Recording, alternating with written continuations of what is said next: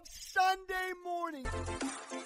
We are early Pacific time, people. September 13th, 2020. How we doing? Alex Monaco on the mic. Sports gambling with Moneyline Monaco. We've doubled in listeners in a week. I appreciate it. And I won't give you the number because it's still humble, but hey, we're over the hundreds, baby. How you doing? Appreciate it. Five star me if you want. I'll shout you out. Thank you to the homie Hunter. He did it the other day. Much love, man. All right, here we go. I'm feeling very good about these picks this morning, all against the spread. And they're all emotional, but they're for good reason. Now, number one, I'm going with the Chargers. I hate to take a team on the road and swallow a little bit less than a field goal. It's two and a half or three. It depends on your local book in Vegas. But the reality is, this is a rookie quarterback in Cincinnati with a looming star wide receiver and a lot to unfold. I like it to be very experimental in the first half with Zac Taylor, and I just think the Chargers, despite them being the Chargers, are incredibly talented, very well coached. I don't think Anthony Lynn is a Super Bowl champion head coach, but I think he's very equipped. I think he is, despite where I've eaten my own words before, much more of a leader than I've seen in the past, or felt in the past, rather. And so for that reason, and the Chargers have burned me every which way. Still haven't even got over the Lions game from last year in Detroit, if you remember that one, dude. There goes three utility bills on an unbelievable giveaway game. Just sickening. But we're in 2020, so let's focus. We also don't have a lot of time. So pick number one, we're going Chargers. Swallow the three. Thank me later. This is a team that should go at least eight and eight, nine and seven. You can't beat the Bengals on the road in a complete rebuild. Game one, first half, no fans, so really it's not a ruckus environment.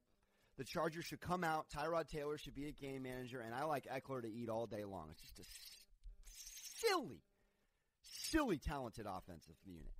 All right, pick number two. Now, I like this pick just as much. Okay? Just as much. I am on. I am on. The Ravens minus seven. Now, the Rams haven't, excuse me, the Ravens haven't won. I'm already on to my pick three. The Ravens uh, split the series last year with the Browns, but the Browns haven't won a season opener. I, I don't want to misspeak, but it's the OOs. Okay, so say take that stat and say the Browns haven't won an opener since the OOs, and the Ravens can they cover a touchdown? The line started out at seven and a half, saw it creep to even eight. It's to seven.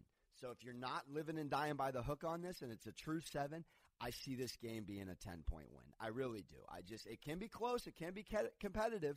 And the Cleveland Browns did win against Lamar and the Ravens in Baltimore last year. But look, every year's a new year, despite what I'm saying all over the board. So I'm going to go Ravens, swallow the seven. I feel great about it. Here we go. Bada bing, bada boom. Chargers, Ravens. Third one's Rams. I actually have a couple stats for you. Sean McVay, by the way. Shout out to Cowherd, the Herd, Blazing Five. Got this stat from him. The Rams under McVay in home openers, 3 and 0, haven't lost and and they're averaging over 30 points and 20 point plus blowouts in those games. Those are staggering statistics. Now, I know they're at home. They're not going to have the home crowd, but look, you're getting 3 points. If you can get this value at 3, I like the Rams plus 3 on so many levels. I think the Cowboys so much offseason. I think they can channel it, turn it around and play an unbelievable game. But with McCarthy and everything trying out, I think the Rams this is a squad. I got a diehard buddy, Mitch, the homie, uh, Rams fan, and we talked about it, and he wholeheartedly believes it. The Rams' stigma last year was a joke. They were a 10 and 6 team by nature. Greg the leg misses a kick against Seattle. The whole narrative of the season changes. They go from 10 and 6 to 9 and 7. They miss the playoffs, and everyone thinks they're mediocre. They're not mediocre.